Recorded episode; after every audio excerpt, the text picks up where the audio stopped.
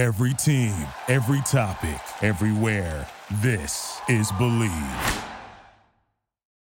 Good evening, everybody, and welcome to another exciting night of NBA basketball. With the first pick, the Detroit Pistons select Cade Cunningham from Oklahoma State University. Chandler again. Oh, The Pistons are digging in. They got the depth. They got the big men. They got the better basketball team. No doubt about it. There's Jaden playing the passing lane. Skies a jam.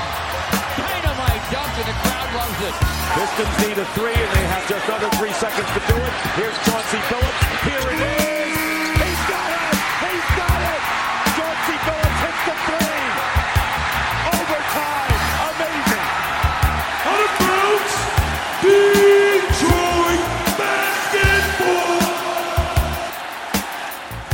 Pistons fans, welcome back to another edition of the Palace of Pistons podcast, part of the Believe Network.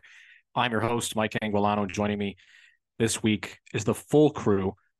Both Aaron Johnson and Jasper Apollonia are joining me this week. Talk about the Pistons coaching hire that we nearly missed by just two hours for last week's podcast. Fellas, how are you doing? Doing good. I know we got a lot to get into today. We're a couple weeks out from the NBA draft. We are at the point of the offseason that I really, really love. We're almost there. You know, once you get to like that week of the NBA draft and everything just starts to to fly. Meanwhile, I'm talking about the offseason as the NBA finals are still being played, but it's been the offseason for a while for the Pistons. But we're getting to that point where it's it's almost a week of the draft and then everything starts to ramp up for the offseason. So super excited uh, to to get to that point. We've got a lot to talk about today, and I'm glad to be doing it with both of you gentlemen. Yeah, it's great, man. Like the fun finals matchup. Um, I mean, some really great basketball being played right now, but there's still something to be interested in for the Pistons. We have the draft coming up. We have Monty Williams in town now. Uh, things are really coming along right now. I'm I'm super excited as well, Aaron. I'm 100% with you on that one. Well, we do have a lot to get to on this episode of the podcast. So we're going to go ahead and roll right into it right after a brief sponsor read from our good friends at Bet Online. And Bet Online is your number one source for all your basketball info, stats, news, and scores. Get the latest odds and lines, including the latest player reports for this year's NBA playoffs. Bet Online is always your sports information headquarters this season. They've got you covered for all your sports wagering needs from basketball, MLB, NHL hockey, right down to UFC and boxing. BetOnline is the fastest and easiest way to get your betting info, including live betting options and your favorite casino and games you can play right from your home. So head on over to the website today or use your mobile device and get in on the action. Be sure to use our promo code BLEAV, that's B L E A V, to receive a 50% welcome bonus on your first deposit. Again, that promo code is Believe, B L E A V, to receive a 50% welcome bonus on your first deposit when you use Bet Online. Bet Online, where the game starts. So, by about like two hours and 50 minutes, or three hours and 20 minutes, or something very close to that, we narrowly missed talking about the official news that the Detroit Pistons had hired Monty Williams to be the next head coach. Um, very disappointed, obviously, but we were still able to get a little bit of time in because there was the late breaking news that day that it looked like he was heading in the direction that Detroit was going to be able to hire Williams. Were able to sway him from taking the year off and pocketing the Phoenix Suns paychecks while doing nothing. They were able to sway him from that, which sounds like a pretty sweet gig in its own right, to also be taking those checks in addition to the ones the Pistons are paying him, uh, which they're paying him a serious bag, serious bag. Six years, seventy-eight point five million dollars is long. It's the largest coaching deal in NBA history. Has a couple of kickers in there that could increase that to eight years, one hundred million dollars, which would be astronomical. Um, largest deal in NBA history. The Pistons needed to get this decision right. We've harped all season long on how important this offseason is, uh, how important this coaching hire is. And they went out and after some very discouraging months, uh, weeks of fuddling around with Kevin Ollie and Adrian Griffin and Jarron Collins and Charles Lee. Uh, they have pushed all of them aside for Monty Williams, an NBA Coach of the Year winner, uh, a guy who has led a team to the NBA Finals, who's been a part of both championship caliber squads and up and coming ones as well, um, and who maybe got an unfair shakeout in Phoenix as the Suns went out to hire Frank Vogel, which is the most lateral to slightly below replacement that they could have had, in my opinion. Uh, but helps the Pistons out. So they went ahead and swayed Monty Williams. Tom Gores opened up the pockets, and he gets a massive deal. Guys, we talked about how important coaching uh, was going to be and how important this decision was going to be before we even get into Stephen Silas, who has also agreed to join Monty Williams. Before we get into that, let's talk about Monty Williams. Biggest deal in NBA coaching history. Jasper, you were in the group chat saying that that is a that's a lot of money for a head coach. That if things go south, you're going to be owing him a significant uh, chunk of change to not be on the sidelines. Um, I guess I'll start with you. What what do you well? How do you feel about this huge contract for a coach that is clearly, you know, several steps above the candidates that the Pistons seemed seemed like they were about to um, go in and and really seriously hire? Well, you said it right there, Mike. This is a head coach that was several steps above the guys that they were looking at. And you're totally right. I did say, look, this this is a big, big deal. Even if Monty Williams doesn't hit all those kickers and get the 100 million, 78 and a half, that is a significant investment into your coaching staff. Uh, like you said, even before we get into who they're bringing along as assistant coaches. So for me, yeah, there's a reason to be a little bit worried if things go south, just because it's hard to see Tom Gores wanting to spend big money on another head coach if he's firing Monty Williams and still paying him a lot of money to be the no longer head coach, uh, like Matt Ishbia was willing to do uh, this offseason. So I think from that perspective, eh, you know, maybe you're a little bit worried about what it means for the the team a few years down the line. But the fact of the matter is, this was a home run coaching hire.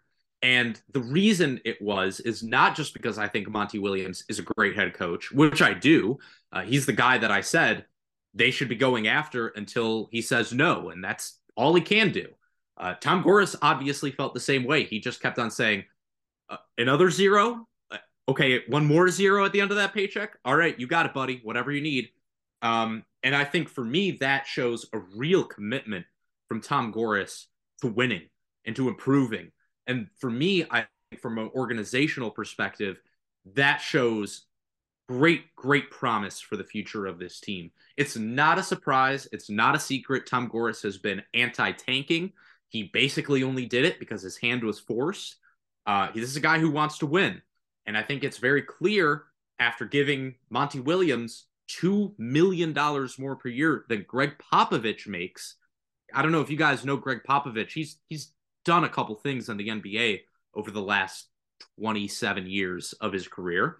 Um, to me, this is just a, a home run hire. This is the best coaching candidate that was on the market, at least in my opinion. I'd rather have him than Mike Budenholzer, Nick Nurse, uh, Doc Rivers for sure. Um, yeah, to me, this is just a it's a home run. There's no other way to look at it.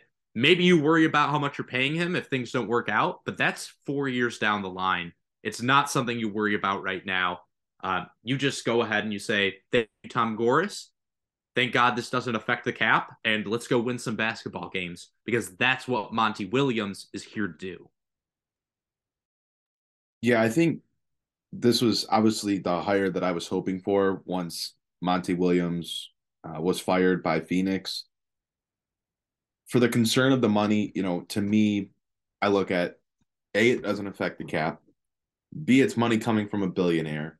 And C, this money doesn't really surprise me. Yes, it is the largest contract in history. Yes, he's getting a ton of money. But one thing that Tom Gores has committed himself to is making the, the, the coaching splash hire.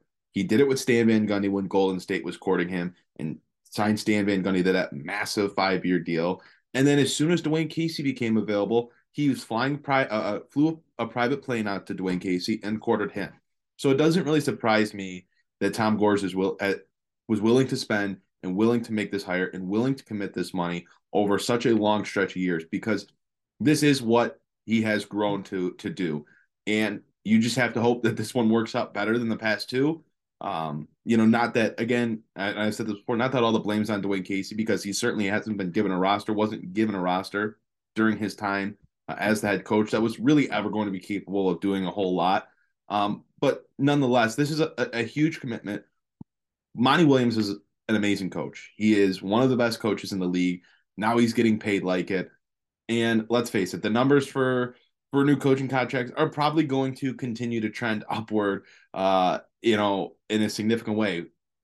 Erik Spoelstra is probably that I saw a report that Erik Spoelstra was projected to command like twenty million dollars on his uh, annually on his next coaching contract. Like, it's not a surprise to me with these NBA players making 30, 40, 50 million dollars a year now that coaches are going to start to see uh, that big increase in, in, in annual salary uh, as well. But totally, totally elated with this hire for Detroit for a coaching search that was trending in such a bad direction. It was taking a long time. Tom Gores and Troy Weaver didn't seemingly like the same candidates. Uh, they didn't, you know, they weren't able to get a, a big name early on like Houston did and Ime Udoka. For them to come out of this with Monty Williams, with arguably the best coach to become available on the market. It's a it's a huge hit for, for the Pistons, and it's something that this organization desperately needed. It's something that this franchise desperately needed. He has such a great pedigree. You know, his offensive philosophy is something that it, it's it's modern, it's effective. It led the Phoenix Suns to an NBA title on a team that, you know, albeit was very good, but certainly I don't think was necessarily the favorite to make it to to the NBA finals he he's going to bring a lot to the table. I think it's a great hire from the standpoint of what he's going to bring to the table for guys like Cade Cunningham and Jaden Ivey, two young guards, uh, guards you know that Monty Williams has worked with in the past have obviously had great great careers, and he's you know instilled offenses that are predicated on starting with the guards, and that's what's going to be the bread and butter of this Detroit team for the next 10 years if Cade Cunningham and Jaden Ivey are the franchise pillars that they're being set up to be. So really, really happy with his hire. You know, I think the Pistons are starting to move in the right direction uh, as Williams builds out his staff. You know, I think getting a guy like Stephen Silas uh, on his bench is, is a great addition. A guy that brings experience now as a head coach as well, but was a very, very well respected uh, assistant coach during his time uh, on other head coaching staffs bench. So I, I think this was a great hire by Detroit. I, I don't necessarily care about the financial commitment because it's not my money and it doesn't count against the cap, so it doesn't limit Detroit in any way. And at the end of the day, if in four years Tom Gores has to eat twenty million dollars, thirty million dollars, do I really care about that? No, not really. No, I think for me, my only concern is like, is Tom Gores willing to eat twenty million dollars on head coaches? You know what I mean? I, that's that's the only concern I have when it comes to money. But I'm totally with you. The Stephen Silas thing also is a big win, especially for the team with two young, talented guards that are going to be the fulcrum of your offense moving forward. Stephen Silas is the ideal assistant coach for that. And Monty Williams is the ideal head coach to pair with an assistant coach like Stephen Silas. You know, that's one of those things in coaching staffs. It's it's great to bring on these big names, the guys that make you excited. But look, if the head coach doesn't integrate what the assistant is is bringing to the table into their offense, into their defense, then it doesn't really matter. Well, Monty Williams, his entire philosophy fits exactly with what Stephen Silas brings as an offensive mind. So for me, I just think it even goes more so than that. Like, yeah, it's great, amazing to bring in Monty Williams. I think bringing in Stephen Silas just doubly proves how committed Tom Gores is to building this coaching staff. And look, we've talked about it damn near since the beginning of last season. The Pistons have to nail all four aspects of this offseason. They needed to nail their coaching search, needed to nail the draft, free agency, and trades. Well, They're one for four so far. And the draft is coming up in two weeks. So we're really rapidly going to be able to see just how serious this front office, just how serious ownership is about taking that leap. Mike, you said it earlier. Monty Williams is no stranger to turnarounds. The year before he came in at in Phoenix, that team finished 19 and 63. His first year there, they finished 34 and 39. So this is not something that he's not used to. This is something that you absolutely can depend on him for. And look, with a potentially eight year deal with all that money invested, he's not just the guy who's there to turn around the team.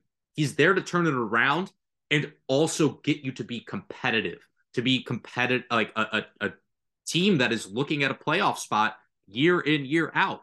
That's why he's here. And you, you know, knock on wood, you don't have to have Troy Weaver make another coaching hire if everything goes the way that it should. One last thing that I wanted to mention on this, and I think this is a good point.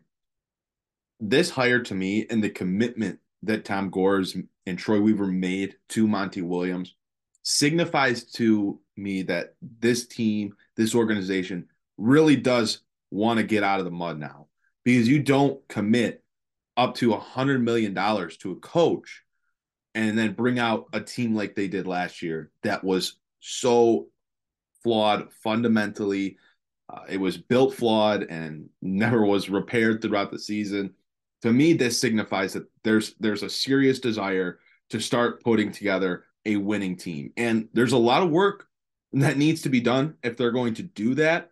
But this type of hire and the commitment that they made tells me that they're serious about it. Because if they went out and hired Jarron Collins, you know, and paid him a quarter of of what Monty Williams got, like that's still a commitment, but a hundred million dollars, seventy-eight and a half million dollars, those are big, big numbers, and you're not paying that to a coach unless you're serious about trying to take the leap. And you know, the Pistons, we've talked about it. I, I firmly believe that they have some great players, some great young pieces in Cade Cunningham, Jaden Ivey, and Jalen Duren. But there's a lot of, of roster that has to be built out. They still need a forward. They need depth pieces. There's a lot of work that has to be done. And if they're ready to commit $100 million to a coach, I think now's the time that they're ready to start seriously making changes to this roster, seriously starting to make more significant moves. Hopefully, that means that they're putting some sort of plan in place to get a big name wing, get an all star level player to add to this roster. But at the minimum, it signifies some some moves are coming for this team. So, Aaron, you had mentioned philosophy uh, with Monty Williams, and I think that's an important thing that we should touch on briefly. So, Monty Williams, I know this is going back into the crevices of your memory, but he led the Suns to that 8-0, 8-0 record in the bubble, um, which feels like it was forever ago, but I distinctly remember watching the Suns go bonkers in the bubble. Um, the defense is a strong suit for Monty Williams as as well. Um, you know, they were seventh in uh, defensive rating this past year. They were sixth in defended f- field goal percentage according to NBA.com. He turned their defense around. He turned the Phoenix Suns defense around. They they went from 29th to 17th in defensive efficiency in his first year. Phoenix never never left the top 10 after that. And you know, he's he's been able to turn younger players into viable players, not not just good defenders, viable players. I mean, Mikal Bridges was kind of this un, unmolded wing that you know became absolutely critical to the NBA Finals run that they had. You know, you could say what you want about DeAndre Ayton, but you know he had some productive stretches and had some productive time um, in you know in in Phoenix after Monty Williams got there. Cam Johnson became a very reliable shooter. Now he's one of the more coveted uh, restricted free agents this offseason. He went from kind of being a, a you know a one trick pony um, to being a very efficient three point shooter, and you know those those were young players, and Monty Williams trusted them to move through their mistakes, move through their shortcomings, and just continued to push them, and eventually it led to finding ways to win. Um, so I, you know, he fits this team really well. And the Pistons defense was subpar last year, to put it kindly. So bringing in a defensive mind like Monty Williams, and the guy has a pedigree with young players. It's like a perfect storm. Um, bringing all of this together, and then you add Stephen Silas, um, former Houston Rockets head coach. He has agreed to join Monty's staff. You know, you you you continue to bulk up with offensive mindsets as well.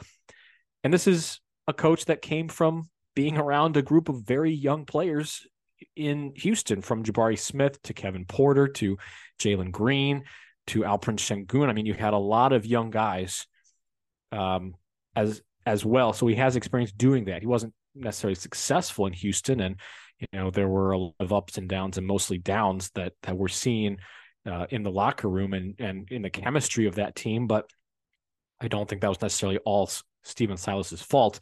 But you know, you add him in here, and now you're starting to round out a coaching staff that has all the components to create an insulated environment for young players to thrive.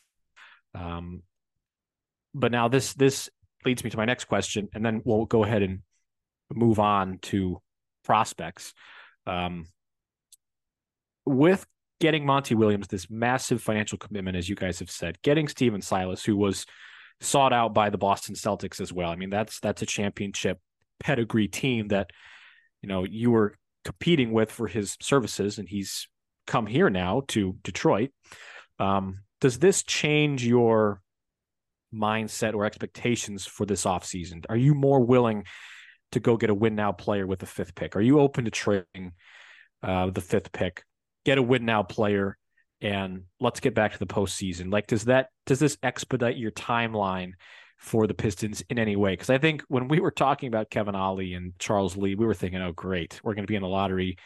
You know, Detroit will be back in the lottery next year, and you know the, the the following season will now be the let's make a leap season. Has has this hire sort of pushed your pushed your um timeline forward to hey we need to get some win now players this off season now. There's no more waiting. For for me my hope was always that the, this was going to be an off season that the pistons went out and made a splash whether it was moving the fifth pick to do so or, or putting together a package centered around the fifth pick and young players doing something that was going to seriously impact the and improve the roster. That was always my hope. And I think it was certainly less likely to happen if this team had hired someone like Kevin Ollie and ended up drafting a Thompson twin or, or, you know something like that, where it seemed like if they signed a younger coach, a less experienced coach, they might take time and draft another young piece to let that coach have another season or have a season to get his NBA footing under his, himself and start building and developing the roster. For me, my hope is that, and kind of what I was alluding to uh, when I last spoke, is that the Williams commitment, committing that money, sort of speeds up that process, and it signifies that Troy Weaver, Troy Weaver and Tom Gores are going to start getting serious about really improving this team. And as I said, I think there's some serious, serious work that has to be done. When I look at this roster, I see Ivey, Cunningham, Duren. If they hold on to Bojan Bogdanovic, there's four guys. After that, you know, you throw in someone like Alec Burks. There's a lot of work that has to be done. And I know we're going to talk about the bigs later on in the show that were on the roster from last season. So I don't want to go too in depth on them.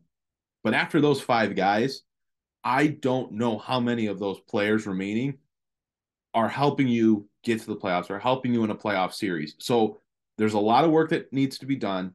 I still think they're an all star level player away from really being good enough to be a playoff team. Now, uh, unless major, major leaps are coming for all three of Cunningham, Ivey, Duren, and they they hit hit strong in the draft and you know sign the right depth veteran pieces in, in the summer, like maybe everything swings right, but I still do think they need an all star type wing, an all star level player to come in to really, really reinforce the roster uh, and put them over the tops in terms of playoff hopes. But yeah, I think my hope is that this this expedites it. I, I like I said, the commitment's so significant. I don't think you want to pay 12, you know, 15 million dollars a year, whatever it is, to Monty Williams to go 25 uh, be a 25 1 team again. I just don't think that that's all appealing and I've got to hope that that's not the plan at this point. Mike, I'm for me it comes down to I think there's just too many possibilities to improve this roster without trading the fifth pick for me to entertain that at this point in time. You still do need to acquire young talent. And don't get it like don't get me wrong there's also going to be a good player available for you with the 31st pick in this draft. So I'm not necessarily opposed to moving down in the draft. Um, you know, if you can move down to six to seven, that's okay with me because you're still going to get one of these prospects that I really like available to you there. That being said, there's so many ways that you can improve this roster without selling out while you still don't know exactly how all the pieces fit together. I think that doing something like keeping the fifth pick, making a trade for Tobias Harris, and using your cap space on Cam Johnson, that to me makes a lot more sense. Let's just say you draft Jarace Walker at five. Okay, well, and you sign Cam Johnson. Okay, well, then you can go into next season with a starting lineup of Cade Cunningham, Jaden Ivey, Jalen Duren, Tobias Harris, and Cam Johnson. And then you have because because Tobias Harris is on an expiring deal, you have your power forward of the future and Jarace Walker coming along off the bench. For me, that makes a lot more sense. Get some depth signings, figure out how you can improve your roster internally, see where you're at, and then next season you start to invest draft picks in, you know, all-star level players, guys that you think that can take you over the top from being a team that's contending for the play in to a team that's contending for the division, even in a, a division that has teams like the Milwaukee Bucks and the Cleveland Cavaliers. So, yes, I'm fully in on committing to this roster and making significant improvements, especially to the starting lineup, but I don't think that it should come at the cost of the fifth pick. Obviously, you know, if Denver comes to you the day after winning the title and says, "Oh, that was fun. Hey, you guys want a Nikola Jokic for the fifth pick?" I'm taking that. But realistically speaking, I think that there are better options available to the Pistons this offseason than moving on from from a top five pick. Okay. I, I mean, I agree. I think you should probably hold on to five. Everybody has a value, uh, including draft picks. So, yeah, if someone's come knocking with an NBA ready player and another first, and they want five that badly, you know, obviously you you would go ahead and make that make that trade or or you know trade away the fifth pick if it's if it's right. But yeah, I, I think all sort of an agreement that we're expecting more movement, more meaningful movement this off season, as opposed to last off season, with the expectation that you're going to be competing for a play in spot. And I think with Monty Williams being brought on board and with Stephen Silas being brought on board, you're you're going to be hoping for a lot more than like what Aaron said, 25 wins, um, which I mean, would you, be a pretty big jump still. Yeah, I mean, you have you know Bojan Bogdanovic, you have expiring contracts, you have 30 million dollars in cap space. I, I just don't think that. I, I just think there's better options available to you than to to trade number five. Like, really, what is the fifth pick in this draft going to get you? I, I think that's the bigger question. Would that even get you OG Evan Anunoby from the the Raptors? No. They were asking for three firsts. Right. So like if you are trading the fifth pick for it's gotta be for an all-star level player, and that's going to include multiple other picks as well. I just don't right. think the roster is solidified enough. And also, if you make that trade, you're also going to have to be taking on that player's cap, you know, their contract, which is going to eat into your cap space, regardless of what you're right. sending back. So for me, no, I, I still think flexibility and and the things that they have around them are more valuable than consolidating before you've even won 25 games with the roster. right. Yeah. I, a consolidation move, you know, I don't think we're at that point yet. Um, but hopefully get there soon because that means you're on the cusp of winning. And speaking of some of these prospects, we can get, rather, Detroit can get at five. We are two weeks from the draft, which is pretty crazy to think about that the NBA finals are going to be over in two weeks. Um, pretty wild. Uh, but James Edwards, the third of the Athletic, has reported that the Pistons are honing in to use uh, some of Woj's terms when he spoils picks, three picks in advance on Twitter. Uh, the Pistons are honing in on four prospects to select with the fifth overall pick. That's Cam Whitmore, that's Jarace Walker, it's Amen Thompson, and Ausar Thompson. A Thompson twin being available no matter what at five, um, and plus Walker and Whitmore, who are a little more divisive on Pistons Twitter in terms of how they fit and how they are to mesh with the rest of the very young roster. Uh, we have some excellent previews for some of these prospects. In fact, one of them's already out. Amen Thompson's is already out by the legendary Tim Forkin. Uh, so definitely go over to palacepistons.com and check that out. We're going to have several others on the way, including Jasper, one of you from Jarace Walker. Um, so Jasper, I guess I'll start with you since you've been looking at some of these prospects and and evaluating them. Um, who do you predict Pistons will be taking with a fifth overall pick, assuming Ooh. that Scoot and Victor Wembanyama are going to be gone one and two, although I don't think that is actually going to happen. It seems like Brandon Miller is the trendy pick at two, with Scoot being available at three. Brilliant organization, those Charlotte Hornets. Uh, there's a reason they've won as many titles as they have. Anyway, uh, yeah, I think for me, man, it's see, it's it's different. Who do I predict versus who do I want? You know, spoiler alert: the guy I wrote an article on is Jarace Walker, and I've become a much bigger believer in his game uh, after really going a little bit more in depth. I'm still not that crazy about Cam Whitmore. I see the appeal, but he's the type of player that I'm fine with missing on. If I'm wrong on him, I'm wrong on him. I can live with that. Prediction wise, I, I think the way that it's going to work out, I think Miller, Henderson, and Wembanyama obviously go top three. I think Amen Thompson goes four and that's a real shame because if it if he was available at five, that is the guy I'd want them to take, and it's the guy I think that they would take. That being said, if he's gone, I think Jarace Walker has to be the pick there. He just fits exactly what they're looking for from a complementary player. You have somebody in Jalen Duren who's your center of the future. You have your guards of the future. If you have somebody like Jarace Walker, he is one of those I don't want to say he's Draymond comparable because they have such different games. Um, and if he ever becomes half the passer Draymond Green, then he's one of the best passing bigs in NBA history right there. That being said, he is the type of connective player that makes good teams hum.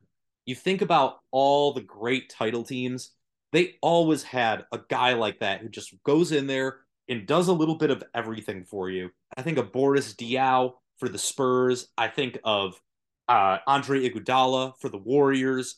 Those are the type of players that take you over the top for being a really good team to being a championship contending team. And Jarace Walker fits the mold for me. He's a really good athlete.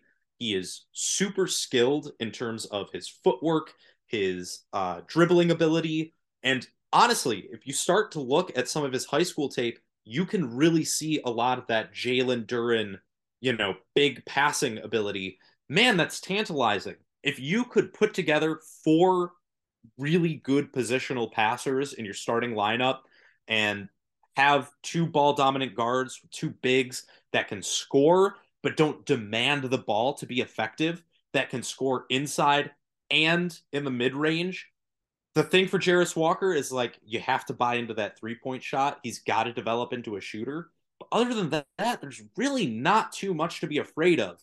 We talked about the size, but he's really big. And if you're playing him at power forward, I think that that's something you can live with. Maybe he transitions to like a big small forward role as well. I think could have the athleticism and the quickness to do it. So my prediction for the fifth overall pick is going to be Jarace Walker. He's also the guy, again, if Amen Thompson is off the board, that I'd like with that pick. I think when you look at the Pistons roster and where they are, and especially if you can do this offseason that I think would be ideal for Detroit, which is to sign Cam Johnson in free agency and acquire Tobias Harris uh, in, in a trade. I think that you're setting your timeline up really, really well there, not just for your veterans so that you can win now, but also for your young guys so that you can bring them along in a responsible way, but also so that they can develop strongly and start winning at a young age because those habits are so crucial. Aaron, how how do you feel about Walker at five, or or you know, is there another player at five that you're hoping that the Pistons target? I guess it should be more of who who you predict they're going to draft, which means you're also giving an assumption of who Houston's going to pick at number four, which has been a little all over the place. I've seen some people mock Cam Whitmore there and say that that's going to be the pick. You've seen a Thompson twin there. Um, they're also a team that is looking to move out of four um, to acquire a more win now player, assuming that they're also going to get James Harden and are going to be vying for the play in as well. So a little bit tricky to see what Houston is going to do. Um, assuming that they're going to make a pick, I think is probably the easiest way. So, Aaron, who do you predict that the Pistons are going to be drafting out of those four that the athletic reports uh, interest the Pistons the most? I will predict that they draft Cam Whitmore. Uh, I don't dislike Whitmore at all. I think he has some very intriguing skills.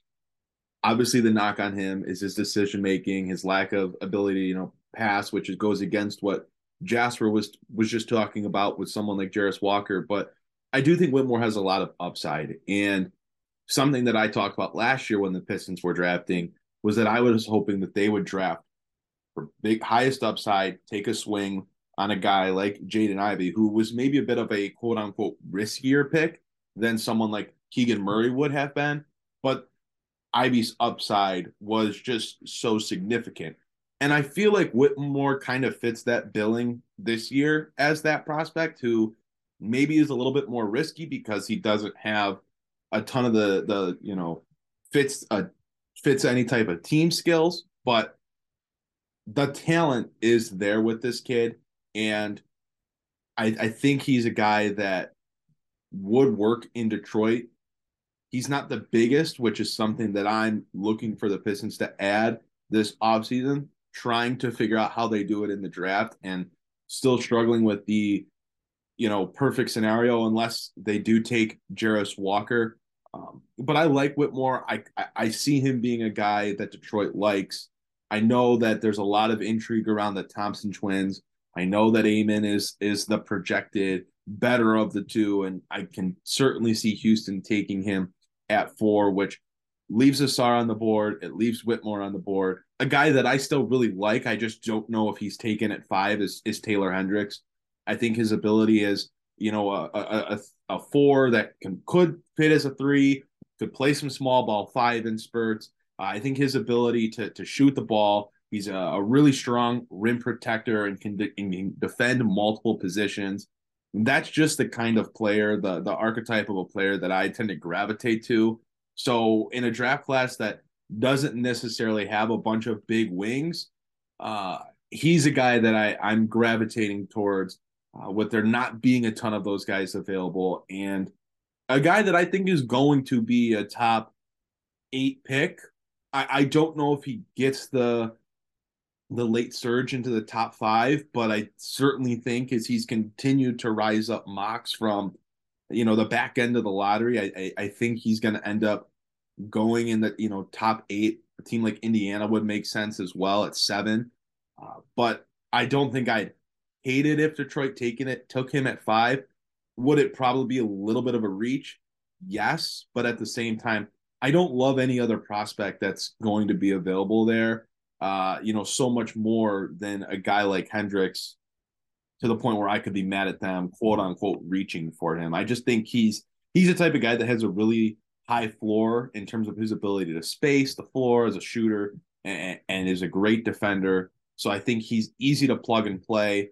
And if you're a team like the Pistons trying to take a leap, trying to make the playoffs, that's a guy that you could expect to come in day one, maybe not start for you, but come off the bench and, and provide decent minutes for you uh, as he continues to grow and develop. But I, I don't. I, that's the thing with this draft class. Outside of those those the top two guys in my mind, Victor obviously, and then Scoot Henderson.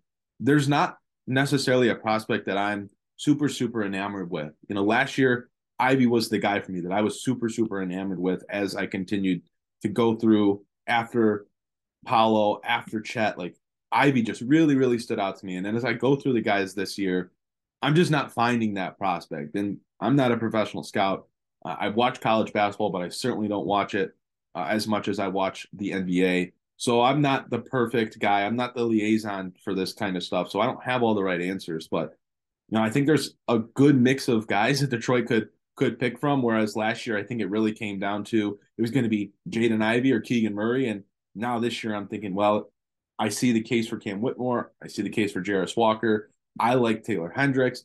Uh, if you know one of the Thompson twins is there, I can certainly see them picking one of the Thompson twins. So, and and then there's always the the what if case of what if Brandon Miller slips, and it doesn't sound like that's going to be the case, but what if he does? What if he's the guy that falls off late?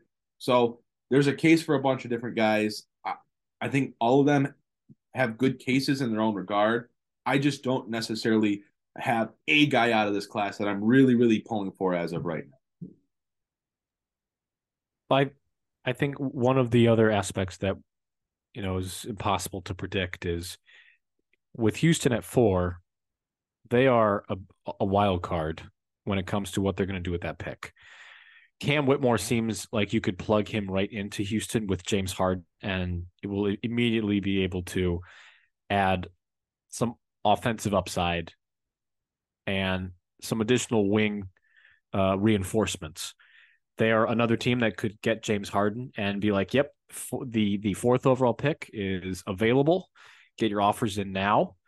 Um, I I could definitely see that being very very possible. And then with Portland at three, another team that you don't exactly know which way they're going to go. They're probably going to try to get additional players to assist Damian Lillard in an ill-fated attempt to get back to the Western Conference Finals. But you know, if if Brandon Miller does go two, and Scoot Henderson, who would probably be the number one pick in any other draft that doesn't have Victor Wembanyama, is available at three, you're going to see a lot of teams jump at that. You know, you're going to have Portland, or I'm sorry, you're going to have Toronto maybe offering, you know, o- o- know OG Anunoby or Pascal Siakam to move up. You're going to see Orlando maybe package six eleven and Wendell Carter to get Scoot and create one of the best young teams in, in the league with with the plethora of talent that they already have. So it's hard to pick or at least see um, what's going to happen directly in front of you uh, if you're the Detroit Pistons. So let's just say that Cam Whitmore goes goes four. Who are you guys taking at five? I, I said it. I'm I'm going with Amen Thompson. I I still am a believer that you have to go with highest upside with this pick. I think he's the highest upside guy. You know, I'm totally in agreement with you, Aaron, when it comes to the prospects in this general range. I really am of the belief, like, I, I don't believe that Brandon Miller is in his own tier above the rest of these guys. Like, I really do think three through eight, it's kind of a crapshoot there. And that is tough to parse. But if I have to go with somebody there, I have to go with the highest upside guy. There's so much talent in the NBA these days. You know, you have to play money ball a little bit. It's not about OBP, it's about finding the inefficiencies. And I think as of right now, there's so many great athletes in the NBA. There's so many good shooters. What are the things that set you apart from the rest of the players? I think it comes down to playmaking and defense. And when I look at this draft class, the two players that I see with the highest upside there are Amen Thompson and Jarace Walker. So if Amen's gone, I'm taking Jarace. Um, if if Jarace is gone, I am taking Amen. And it's kind of that simple for me. I want a guy who can come in, play great defense. You know, Mike, earlier you said the Pistons defense was subpar last year. That's like saying uh, you know, cutting your arm off is a flesh wound. It's you're you're you're selling it a little short here. They were atrocious. And we also saw a lack of playmaking from ancillary players. You know, we got Jaden Ivey creating plays. We even saw Jalen during Jaren doing a little bit of that, but for the most part, Pistons struggled big time with playmaking. Look how much they had Bojan Bogdanovic do at the end of games last year. Like they had such limited playmaking ability. Um, I want a guy who can handle the ball. I want somebody who can pass. I want somebody who can play defense, has a high motor, can run in transition with the athletes that Detroit has, but also slow things down and be effective in the half court. When I look at this draft class, the two guys that fit that mold for me the most are Jarace Walker and Amen Thompson. I'm also with you, Aaron. I'm still intrigued in Taylor Hendricks. I just that lack of a dribble, that lack of of um, playmaking ability, that weighs a little bit on me. I think that that takes away from the from the overall um, uh, ceiling on on a prospect. And if I'm going for highest ceiling, I think I have to go with those two. Yeah, I think if I, I, it's it's tough for me to see a world where Amen Thompson's not off the board beyond five. And I know Jasper already talked about him, so I'll say for the sake of being different, I'll say that they would take Jarace Walker, and I think there's a real connection between Walker and Detroit. Uh, I, that's just a type of guy that Troy Weaver's going to like. Uh, he kind of fits the mold of some of the past guys in previous drafts that the Pistons have seemingly been linked to. I know there was some some video footage of Walker talking about Cade Cunningham as well. I, I can't remember if there was some other stuff with him too, but it just seems like there's a, a little bit more of a connection with Detroit uh, for Walker than there is someone like a Cam Whitmore or or a Taylor Hendricks. So I and and I you know I don't that's my prediction. I don't necessarily know if I believe that would be the best pick, um, but again, I think this this this draft there's just so many guys that you can make the case for, and you can say why Walker would be the right pick. You could say why Whitmore would be the right pick. I just don't think it's a, a, a clear cut and dry scenario, but I do think there's a, a, legitimate possibility that it could be Walker. We know how Troy Weaver feels about wings that you know are athletic and a little bit longer. He, he likes those types of guys. He just hasn't necessarily ended up drafting those guys. Um, but I could certainly see him being the pick for the Pistons at five. I just don't know if that's the case if if Amen Thompson's still available because it just seems like he's being talked about like he could be a top three pick just as much as you know any you know any other prospect could. So I, I think that it, it's it comes down to those two, and then you're still trying to find a way if if you're Cam Whitmore to sneak into the top five or or Taylor Hendricks or you know somebody else. But I I think it would be Thompson or Walker uh, as of now if I'm making that that that prediction. But again, if Whitmore is available and he's not taken at four by Houston, I could could also see Detroit taking him. So you know, I, I come back to to the con- it could be any of them. Point of could literally be anyone. I mean, hey, what the hell? Just just just draft Anthony Black at this point. It, it could be anyone. It's a crapshoot.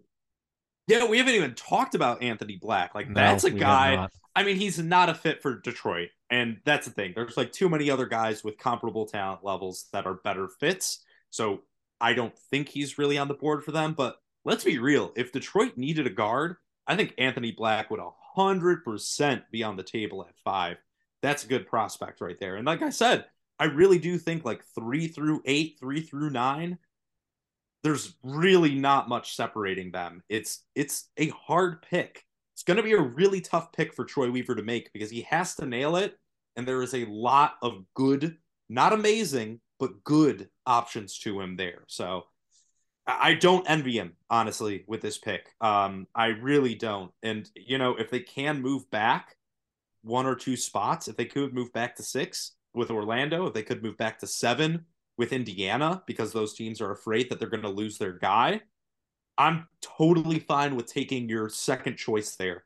Taking whoever is left, whether it's Taylor Hendricks or it is Jarace Walker, or it's Cam Whitmore, or Ausar Thompson, whatever it may be, I'd be cool with that if you can also pick up additional assets on top of it.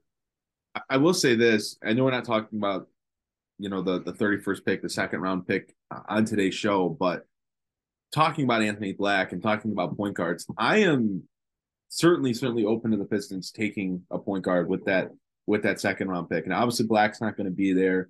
Um, and there's some other prospects in the first round that you know, I do like that won't be there unfortunately for Detroit at 31, but just for the sake of putting it out there. I am. I'm not sure how you guys feel.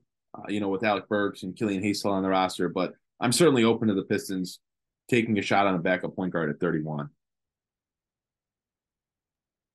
Uh, hundred percent. Yeah, sure. You, yes, you should be going for the most talented player at 31. It, you don't worry about fit there. And there's a hundred. There's going to be three. It's going to be the same thing as it is for the fifth pick. Like there's going to be four or five guys that you're going to be looking at 31 and saying, I'd be cool with him on the team. I'd be cool with them taking him. I'd be cool with them taking him. Like there's a bunch of them. So yeah, you're totally right, Aaron. Like I think that is something that's being a little lost in the fact that the Pistons have a top five pick is that the 31st pick these days, especially in a deep draft class like this one, it's basically another first rounder. Like it it's a late first at this point. So you're gonna get a really good talent there. Um, we we can't forget about that. No, and you know maybe next week we'll we'll have a segment for what the Pistons can do at 31 because um, there is a lot of talent. There is a lot of back end talent. I think teams have realized that over the last couple of years in wanting to buy back into the second round uh, or or move back into the second round, and, and they feel fine with that. Um, it's definitely been a lot more of a competitive space lately. The second round. I mean, teams hoarding second round picks uh, to you know to try to find that lottery ticket, that winning lottery ticket uh, back there. So maybe next week we will talk about what Detroit can do with the 31st pick. Um, but our last segment for the podcast is about the current, some of the current players on Detroit's roster, and that would be about the bigs. And Jasper, you have the uh, review of Detroit's big men that should be out by the time this podcast is out. Uh, so if you're listening to this, you can head on over to palacepistons.com and you could read Jasper's review of um, the Pistons bigs. And Jasper, it was arguably the most interesting um, situation. Uh, maybe not even arguably. Maybe it was the most interesting situation uh, with regards to position group for Detroit. I know we had Dylan on to talk about the guards, but the bigs just as important. Jalen Duren had a great season. At the beginning of the season, was arguably more impactful of a rookie than Jaden Ivey.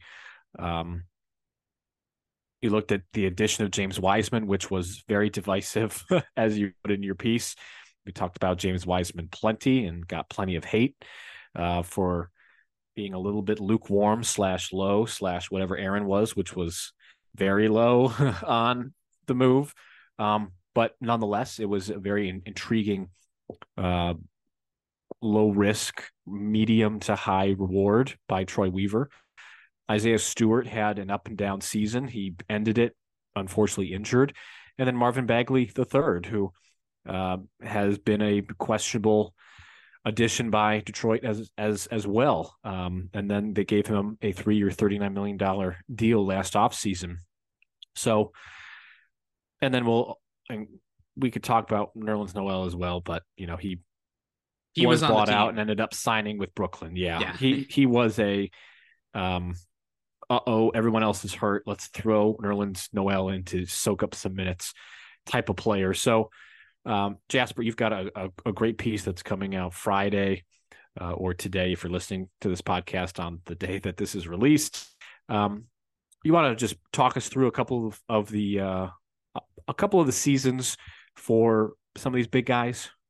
Yeah, absolutely. Look, you said it. Jalen Duren was awesome this year, and you know, and and the rest of the way, starting in December when he moved into the starting lineup, averaged 10.6 points, 10.1 rebounds in less than 20 minutes per game from December moving forward. Um, there's really what else can you say about him? He was impactful uh, offensively. There still is work to be done defensively, but he's a really good rebounder. You saw what he can do in terms of his passing towards the end of the season. Sky's the limit for this kid. Like, absolutely, you can see him turning into one of the better centers in this league in a couple of years um, with his athleticism, his size, his tenacity. He really has all the tools you want. There's nothing else you can really say about him. Like, there's he's not going anywhere. You're not trading him. He's staying on this roster, and you're going to see him next year. I anticipate him being the starter. Like you said about James Wiseman, absolutely divisive. And it's going to be really interesting to see where he slots into this rotation next year. Um, you can't forget, they still have Marvin Bagley and they still have Isaiah Stewart. It's going to be really, really interesting to see what happens. Uh, you know, we can break down how the the season went for these guys, but I feel like we already know. Look, James Wiseman was effective in terms of his individual offense. The rebounding, the defense when he was on the floor was not great. The passing is non-existent. It just it's not there. He has a lot to prove. And then Marvin Bagley, he's Marvin Bagley, and we know what we're getting from him. It's basically the same thing you're getting from Wiseman at this point. point, and and those are two players that seem especially redundant at this point of time. And considering that you basically have to bring in a power forward this this offseason, considering there's a good chance you are going to be drafting a power forward this offseason, for me, when it comes to the bigs, I'm more intrigued to see how they how they go moving forward. Because I don't think that you can maintain a roster with Isaiah Stewart, Marvin Bagley, and James Wiseman all on it, and also bring in two new front court players, per- perhaps three, uh, considering they might bring in a, a small forward in free agency as well. It's going to be fascinating to see what happens. Isaiah Stewart, that is for me the number one guy that I'm intrigued to see what this next season holds for him. Look, this was the season where they kind of knew center isn't quite going to work out for him as a starter. Let's see what he can do at power forward. He only shot 32%, which is about his career average. He wasn't guarded for the most part on a lot of those threes. But then you look at November, he hit 51% of his threes. And in December, before he got a shoulder injury, he hit almost 37% of his threes. So there's something to build on there. It's going to be fascinating to see how he slots into this rotation if the Pistons do decide to bring in power forwards. Is he going to stay at power forward? Are they going to move him back to center and potentially move on from Wiseman? I don't see there's any way that Marvin Bagley can stay on this roster. It just seems completely untenable at this point. Um, for you guys, I guess I'm just wondering, you know, what are you looking forward to from the Bigs next year? But also looking back on this previous season, you know, what came across to you as a disappointment? What came across to you as as a great success? I think we can all agree Jalen Duren was a great success. Um, but were there other successes, other disappointments that stood out to you too? I think for me, obviously, everyone knows how low I was on on James Wiseman, so I don't need to go into detail on that because everyone's just gonna mo- moan in the comments about how negative I am.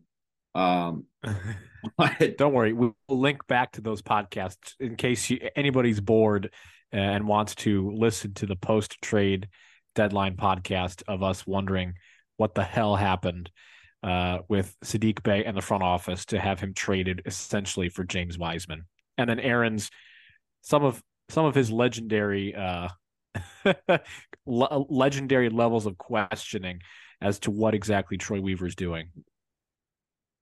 So yes, that, and uh, I would I would recommend doing that because I had a lot to say, um, but I don't want to go into a ton of detail on Wiseman. Obviously, I felt uh, like that was a poor trade, and, and he's not what what the Pistons should be looking for looking for and trying to add at this time. Uh, with the identicalness of Marvin Bagley, I, I feel the same way about him.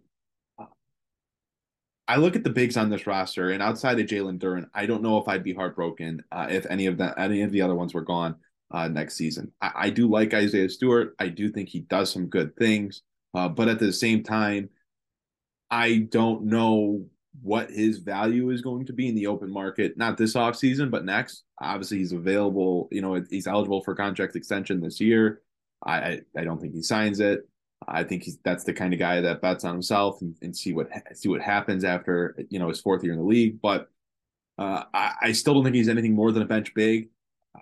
I think he he does some good things, but I don't love everything that he does and, and, and what he can't do and what he doesn't have. Um, so for me, outside of Jalen Duren, the, the big man group is is wide open for Detroit, which for how much uh, Troy Weaver has has worked on the big man group and how many bigs have, have come and come and gone from from this team under his watch. I think it's a little disappointing that we're sitting here, you know, going into year four and we we we don't have a, a solidified grouping of bigs outside of Jalen Duren. Uh, I'm hoping next year to see some new faces. I think the the off season is important this summer in terms of adding some bigs that that can shoot and help space the floor, whether they're playing alongside Jalen Duren or, or coming off the bench. Um, doesn't necessarily fit with this with this topic necessarily because I know we're talking about the bigs uh, from from last year, but I'm just going to throw it out there because I, I, tweeted something about it. It got absolutely zero engagement, so I don't think anyone really agrees with me. But um, wonder what Washington is doing right now. Uh, I, I would imagine they're going to enter a rebuild now that they hired a new general manager. It sounds like they're going to trend in that direction, and they're just kind of talking about, oh, we're going to leave all our doors open, and we're going to talk to our players, and we'll go from there. But it does sound like they're going to start a rebuild, and for as much as people talk about Kyle Kuzma as the forward uh, from the Wizards that that they could see the Pistons getting, I would be uh, a little open to a potential Kristaps Porzingis trade, uh, but that's another topic for for another time. Oh, oh. You lobbed a softball. God. What wouldn't, the? Wouldn't that be a sign and trade? Isn't he a free agent? He has a player option for uh, okay. thirty six million dollars. Uh, it has to get he has to decide on it by I think June 21st or June 23rd. Um, just wanted to throw that out there since we're talking about the bigs. It's not related, and we don't have to go into any further detail. Just the point of I don't love the bigs on this roster outside of Jalen Duren. I wasn't happy with the production out of any of them last year. Uh, I know Isaiah Stewart missed a ton of time, so we didn't get the full scope of what he can do. But I don't think he was having a great season overall anyway. Um, but super excited that Jasper has the big piece out. It's out at 11 a.m. on Friday. So if you if, if you're listening before this, uh, if you're listening on Friday morning, you're a sicko. We love you for listening as soon as we dropped it because this comes out at like 7 a.m. No, uh, no, no, no, no. you're not a sicko. You're a great person. We love you. No, you are a sicko. sicko. You are a sicko. You're a freak, and we love you for it. You sick, you sick SOBs. Um, and DOBs. I, you know, I want to or or TOBs. Um, sure. They, so they, yeah. Um. Anyway, uh, no, I I will say, Aaron. I think actually though you're like kind of hitting on a big thing, which is when you're looking at this big position for last season, all you can really think about is next season. That really is what it comes down to because it's so untenable the way that this position has worked out so far for Detroit. You just can't have James Wiseman and Marvin Bagley both on the same team. You need to figure out what you're doing with Isaiah Stewart. And you also, just looking back at these, you need more. You need a legit power forward. And in order to do that, you're probably going to have to clear some space. So I think the thing really, when it comes down to looking back at the season for Detroit's bigs, it's really more about evaluating who should be on the season on the team next season more so than it is hey you know this guy did this this guy did that. I think pretty much the whole fan base is in lockstep on most of these guys. It not, really comes down to i'm sorry? Not james wiseman just well speak. maybe not james wiseman eh, fair enough maybe not james wiseman but i also don't anticipate james wiseman being moved and so then it really comes down to like right. what are you doing with isaiah stewart and marvin bagley and how do you feel about them staying on the team? What is their ideal role? Because they both are kind of stuck between power forward and center. And now you might be bringing in a player who's maybe more a small forward, power forward. But like if it's Taylor Hendricks, that dude's playing power forward day one. Jarace Walker, I, I would be shocked if he's playing small forward like when he first comes into the league. He needs a lot of work in his skills. I, I think he's and his three point shooting, especially. I think he's a guy that you kind of have to play at the four. So if you're bringing right. one of those guys in, you're also signing a wing player. There's just not the space for all four of these guys to be on the team next year. It's going to be really fascinating to see what happens because, like I have maintained since before the season even ended, two of those four guys, they're gone. I'm telling you, they're gone. I I'm I just I don't see how you can bring in Monty Williams and expect to contend and also play the style of defensive basketball that he likes to play without moving on from two of those guys. You know, I think the most disappointing thing, un- unfortunately for for the front office and for us as as you know having sort of a stake in in in, the growth of some of these players that unfortunately Isaiah Stewart's sh- shoulder injury really derailed what could have been a, a, a really important evaluation period because post shoulder injury his shooting numbers cratered. Um and we talked well, many times throughout the season that this was an evaluation year. You guys see what you are going to stick with. Killian Hayes wanted to evaluate, see what sticks. Um, Saddiq Bey, before he was traded, you wanted to see are you going to be offering him a contract extension? And Isaiah Stewart's in the same boat. And the shooting numbers for the month of November, obviously, and then the month of December are very positive. And then he sort of just kind of hit a wall after that injury. So to me, the disappointing thing is he was injured, and and the office can't get a full evaluation of if they should be offering a, a you know a contract extension to him.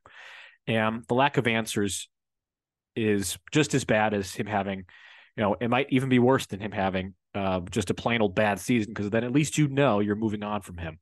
Um, but now that you don't know, it creates this am- ambiguity that Pistons really didn't need. I mean, I don't think I, would be disappointed if Stewart, Bagley, and Wiseman were all gone either. Um, just just because you have to find some cohesiveness with the bigs, and Jalen Duren was obviously the bright spot. He looked like the answer at center, um, which is, is great. Um, but uh, you know, we've seen bigs and uh, the big rotation be very very critical to successful playoff teams. Um, I don't mean to talk about my Cleveland Cavaliers, but they had Robin Lopez as the backup center. And when Jarrett Allen was scared of the bright lights, they had nobody else to turn to uh, in that backup five. And then the Mitchell Robinson ended up taking everybody's lunch money and giving them a wedgie and then a swirly and then left. And, you know, you see a bunch of bigs dominating in these playoffs. You see Bam Adebayo, you know, going at, you see obviously Nikola Jokic being the best player on the planet. So having a big rotation is kind of necessary, especially if you're going to be in the Eastern Conference where there are a lot of very good bigs. And I, there was just not enough shown outside of Duren to make me really excited about anything. And I don't know what you're going to have to attach to Marvin Bagley to get him off the roster, but you, are you're, you're probably going to have to attach something to him, um, or really take just a, a really poor trade. And then with Wiseman, I mean, you traded Saddiq Bey for him. Does that mean you're obligated to, you know, to sign him to something different? You know, he's got a I think he has a team option next off season. It's a it's 12 you know, and a half million. Yeah, I mean, it's not going to happen at all, but you, you know, who knows? Who knows? Oh, and that's the thing true. too. So I didn't even it didn't bring it up because he doesn't count as a big. He's more of a wing, but like we also can't forget Bojan Bogdanovic played the majority of the minutes at power forward for this team this year that is another guy. Like what happens with him is also going to affect what happens with these guys because I don't know if you. I mean, no, I do know. I don't think you can play him at small forward at this point in his career defensively. Like, if you're going to take a step forward no, defensively, I don't, think, I don't so. think you can. So, like, do you continue to play him at power forward if he's still on the team? Well, if he's not, then the question becomes who are you trading him for and what are you trading for? I think you got to trade him for another power forward. Like I said, Tobias Harris. Maybe that's also how you get out from under Bagley.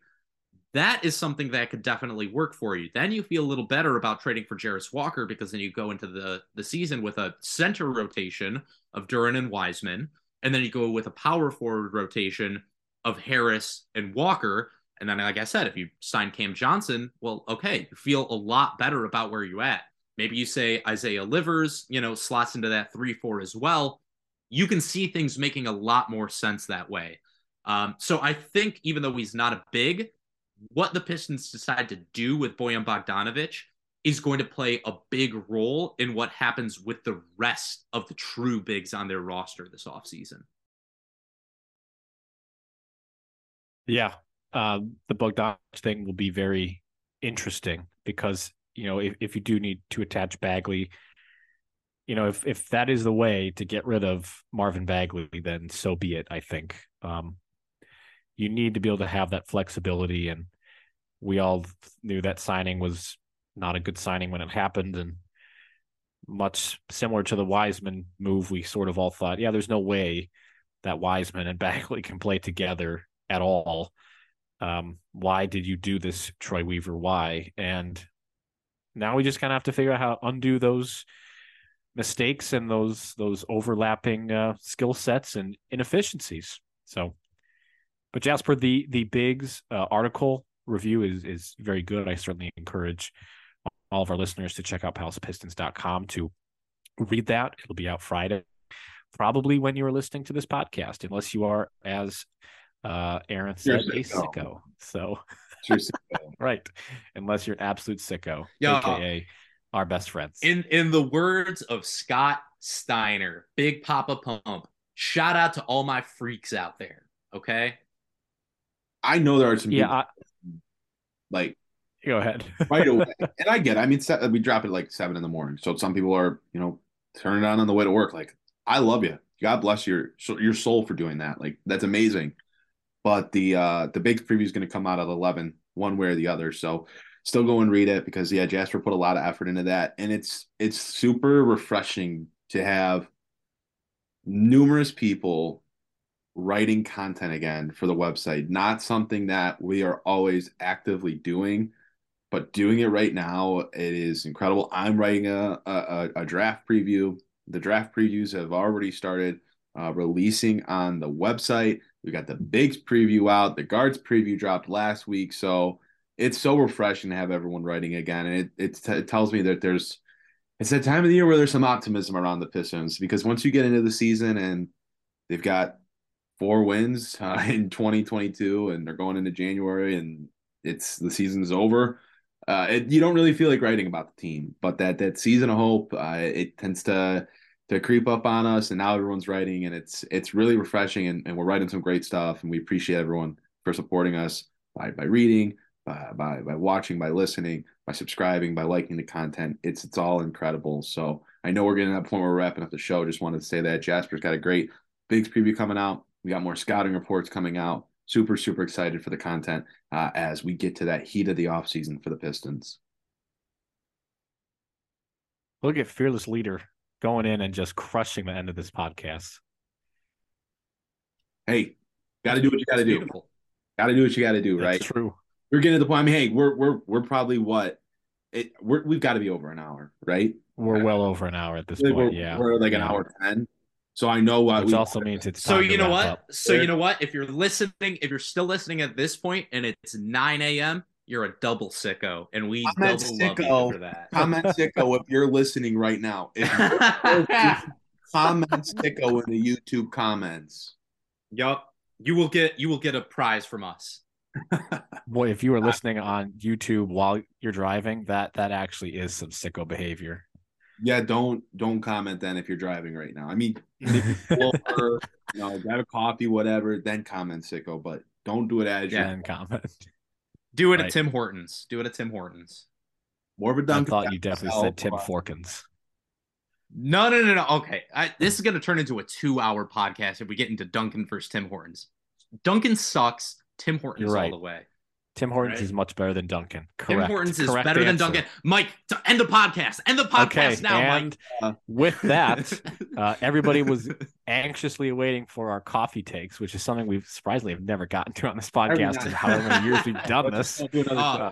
Um, No, time, let me time- let me guess. Aaron likes his mocha frappa kappa dappa. I don't give a damn. Give me an a, a black coffee. That's right. Uh, what what agreed. real men drink. I'm an Italian Yeah. man. A, a hot black coffee. If I'm gonna do an iced coffee, give me an iced coffee, a little cream, a little vanilla. I'm not a Oh yeah, Let's keep it simple here. that's right.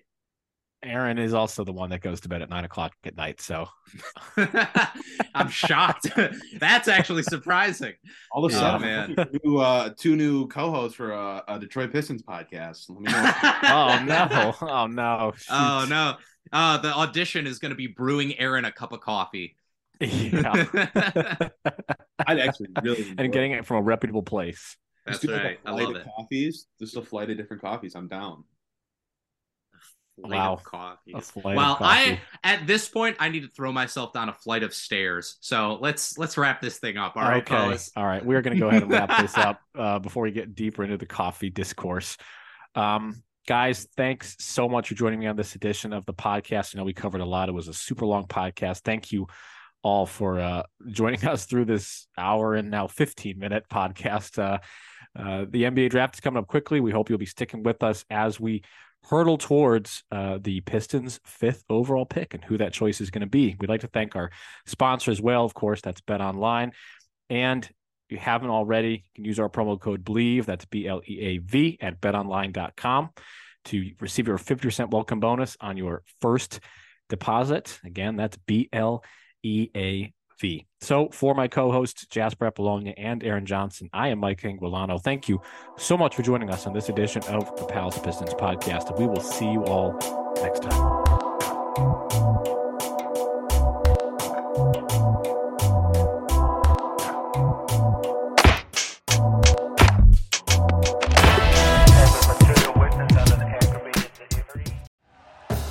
Thank you for listening to Bleav. You can show support to your host by subscribing to the show and giving us a five star rating on your preferred platform. Check us out at Bleav.com and search for B L E A V on YouTube.